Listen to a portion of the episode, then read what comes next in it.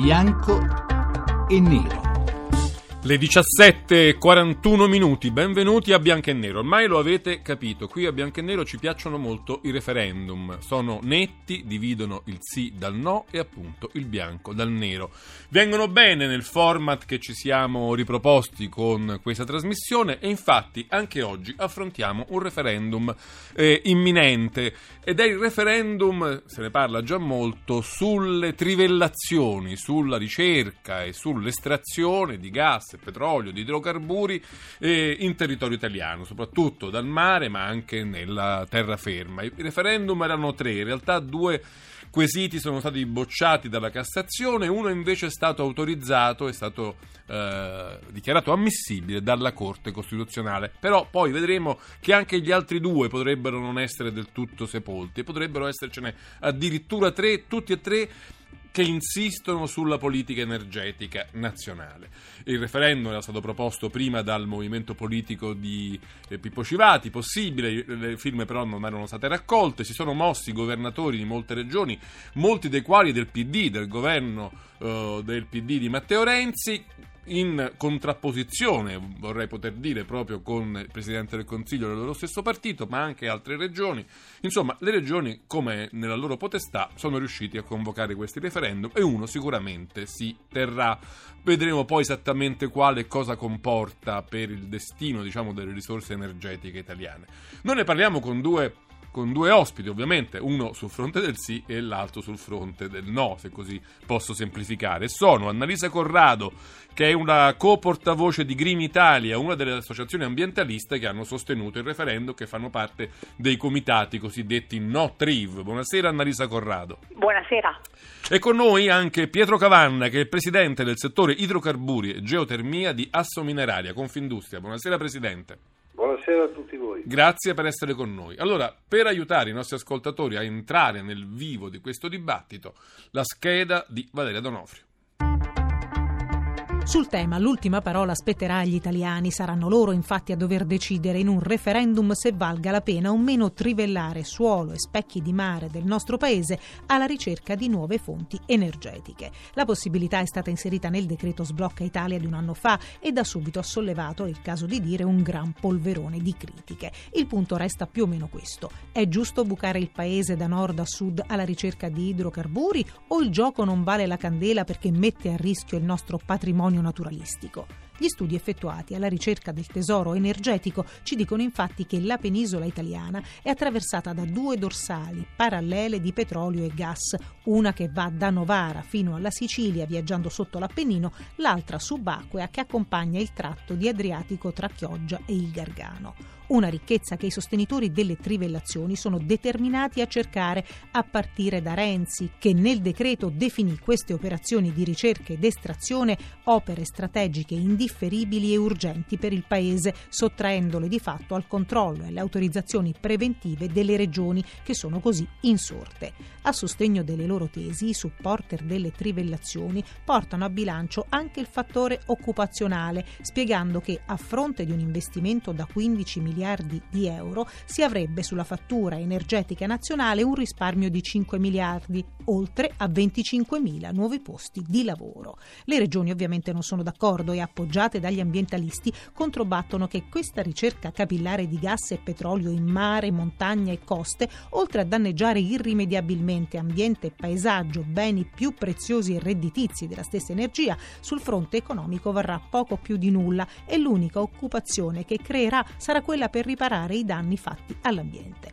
In ultimo, all'interno della battaglia di merito, quella di metodo. Visto che il referendum si farà, i promotori chiedono che sia accorpato alle amministrative per non sprecare 300 milioni di euro per una doppia consultazione. L'ipotesi Savansandir non piace agli antagonisti, visto che un election day aumenterebbe l'affluenza alle urne e quindi le probabilità di vittoria del movimento antitrivella. E voi, da che parte state? Credete che valga la pena trivellare la penisola o il rischio ambientale è troppo grande? E il referendum e le amministrative dovrebbero essere riunite in una sola data oppure no? Bianco o nero?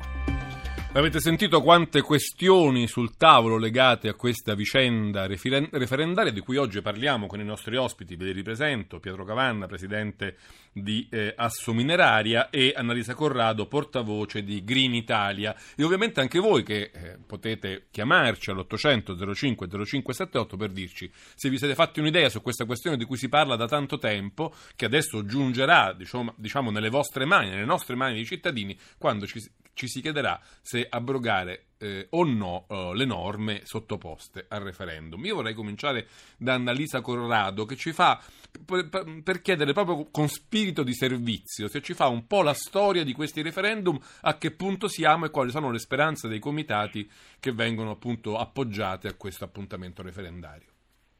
Sì, allora i referendum muovono da due provvedimenti normativi successivi. Uno era stato posto in essere dal governo Monti e il successivo dal governo di Renzi più recentemente. Il primo, agiva su una normativa che aveva bloccato le trivellazioni entro i 12 miglia marine a seguito dei fatti del Golfo del Messico, perché in Italia purtroppo ci muoviamo sui fatti ambientali a seguito delle catastrofi, no? Poi passa la catastrofe. Come fu Chernobyl, no? Però... sì, anche Fukushima, cioè passa la catastrofe e noi dopo 2 mesi ci dimentichiamo dei motivi per cui questa catastrofe è accaduta e come dovremmo fare per evitarli, no? In questo caso quindi si era inibita la trivellazione entro i 12 miglia marine, poi Monti a un certo punto disse sì, va bene, ma non tanto per tutti, per i procedimenti in corso al momento della sospensione si possono riprendere le autorizzazioni, e questo agiva su chilometri quadrati dei nostri mari senza alcun ritegno rispetto al valore paesaggistico, turistico, ambientale di questi mari, e quindi di fatto risbloccava la situazione per una porzione di territorio gigantesca. L'altro intervento è stato quello di Renzi, che con lo Sblocca Italia ha fatto qualche disastro che poi si è dovuto rimangiare grazie alla volontà ferrea e forte di un fronte compatibile. Cioè, ha cercato di modificare quei capitoli di legge che erano sottoposti al referendum. In parte ci è riuscito però, perché ero ancora su storia. Sì. Esatto, dopo questo intervento di Monti, nello Sblocca Italia Renzi aveva, come giustamente avete ricordato nella scheda, definito queste attività strategiche importanti per il Paese, addirittura avrebbero superato la proprietà dei terreni dei privati, no? Cioè, nell'attesa della trivellazione uno poteva avere il proprio terreno bloccato per anni. Quindi insomma c'era una normativa che faceva diventare questo la priorità nazionale sostanzialmente.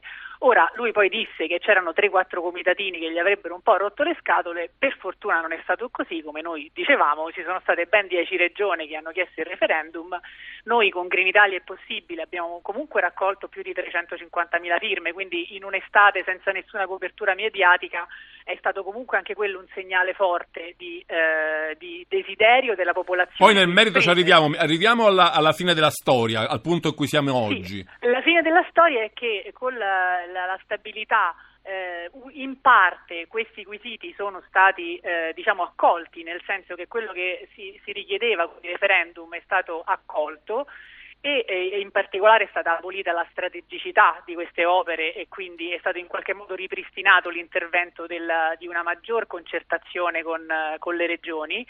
Ma il problema qual è stato? Che è stato eliminato un articolo dello Sblocca Italia molto importante che definiva la necessità di istituire il piano delle aree, cioè diceva va bene, facciamo una semplificazione, facciamo opera strategica importante, però definiamo prima con un piano dettagliato e concordato dove si può trivellare e dove no, una volta per tutte, in modo da non dover ogni volta riaprire dei processi che poi non si capisce bene a quali logiche rispondano, no? Fare una volta tanto strategia. Il problema qual era? Il problema è che questa strategia comunque ce l'aveva molto in mano il Ministero dello Sviluppo Economico e molto meno il Ministero dell'Ambiente e le regioni. Quindi che succede? I referendum chiedevano che questo piano fosse con un maggior livello di concertazione, e B, che ci fosse una moratoria di tutte le autorizzazioni, anche quelle già in corso, finché non ci fosse l'approvazione di questo piano delle aree. Ora che succede? Il governo, con mossa furbetta, ha eliminato con la stabilità l'articolo dello Sblocca Italia in cui si istituiva questo piano delle aree, e quindi questi referendum decadono automaticamente. Ma non sono stati accolti, in realtà è stata aggirata la volontà delle regioni, perché non essendoci il piano delle aree non c'è più la materia a cui si possono aggrappare, ma non è che c'è la pianificazione strategica, non c'è tanto più. Tanto è vero che adesso voi chiedete che le regioni sollevino conflitto d'attribuzioni con il Parlamento che ha modificato queste leggi, esatto, per poter eventualmente resuscitare tutti e tre i quesiti. Intanto uno si terrà, poi vedremo meglio la questione. Sì. Presidente Cavanna, insomma, abbiamo sentito la scheda, abbiamo sentito Annalisa Corrado. Bisogna mobilitarsi perché il territorio italiano, il nostro mare, le nostre bellezze, il nostro turismo, ma insomma tutto questo viene davvero messo a repentaglio da queste, insomma, ormai celeberrime trivellazioni, e perché? Ma prima di tutto vorrei dire che noi siamo operativi fin dalla fine della Seconda Guerra Mondiale. Nell'Adriatico e anche in terra abbiamo perforato, abbiamo fatto ricerche, abbiamo avuto produzioni, abbiamo qualcosa come 886 pozzi produttivi, piattaforme offshore 117, centrali di stoccaggio, impianti di trattamento, e tutto questo è stato fatto, diciamo, senza nessun danneggiamento irrimediabile al paesaggio e all'ambiente, come ho sentito dire. Nell'attività di tanti anni di lavoro, che ha creato tra l'altro un'industria e una grande tecnologia che oggi ha valori a livello mondiale, non sono mai successi incidenti seri, non abbiamo mai avuto inquinamenti, abbiamo una cura maniacale della professione. Però mi scusi Presidente Cavanna, perché non sono mai accaduti incidenti seri, è una cosa sicuramente vera, ma che potrebbe non tranquillizzarci. La domanda in questi casi è sempre: potrebbero avvenire incidenti seri per quanto riguarda per esempio l'estrazione del gas in Adriatico?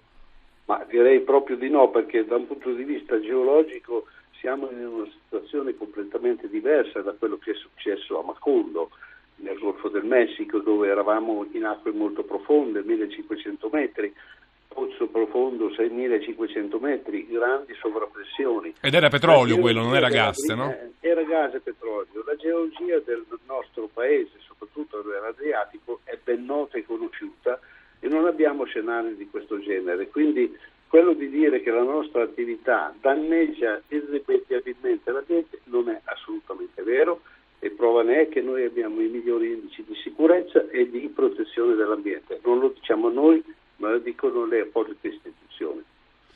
Quindi tutto questo, anzi io direi che grazie alla nostra attività abbiamo messo a disposizione a tutti gli italiani una fonte di energia estremamente conveniente e pulita, che ha permesso, che ha fatto prima di tutto un miracolo nella protezione dell'ambiente, perché altrimenti, se non avessimo avuto il gas, sicuramente saremmo oggi in una situazione sicuramente peggiore, e oltre a dare occupazione e sviluppare grossa industria, ha fatto sì che il benessere anche degli italiani è aumentato grazie a questa fonte di energia di cui oggi non possiamo farne a meno.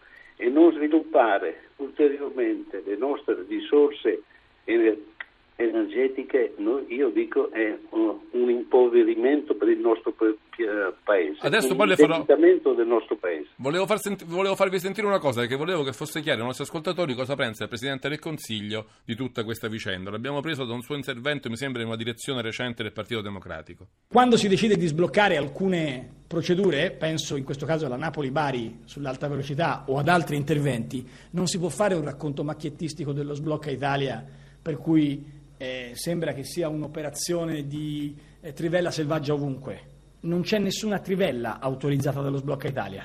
Stiamo chiedendo di andare a verificare se ci sono gli spazi per la ricerca.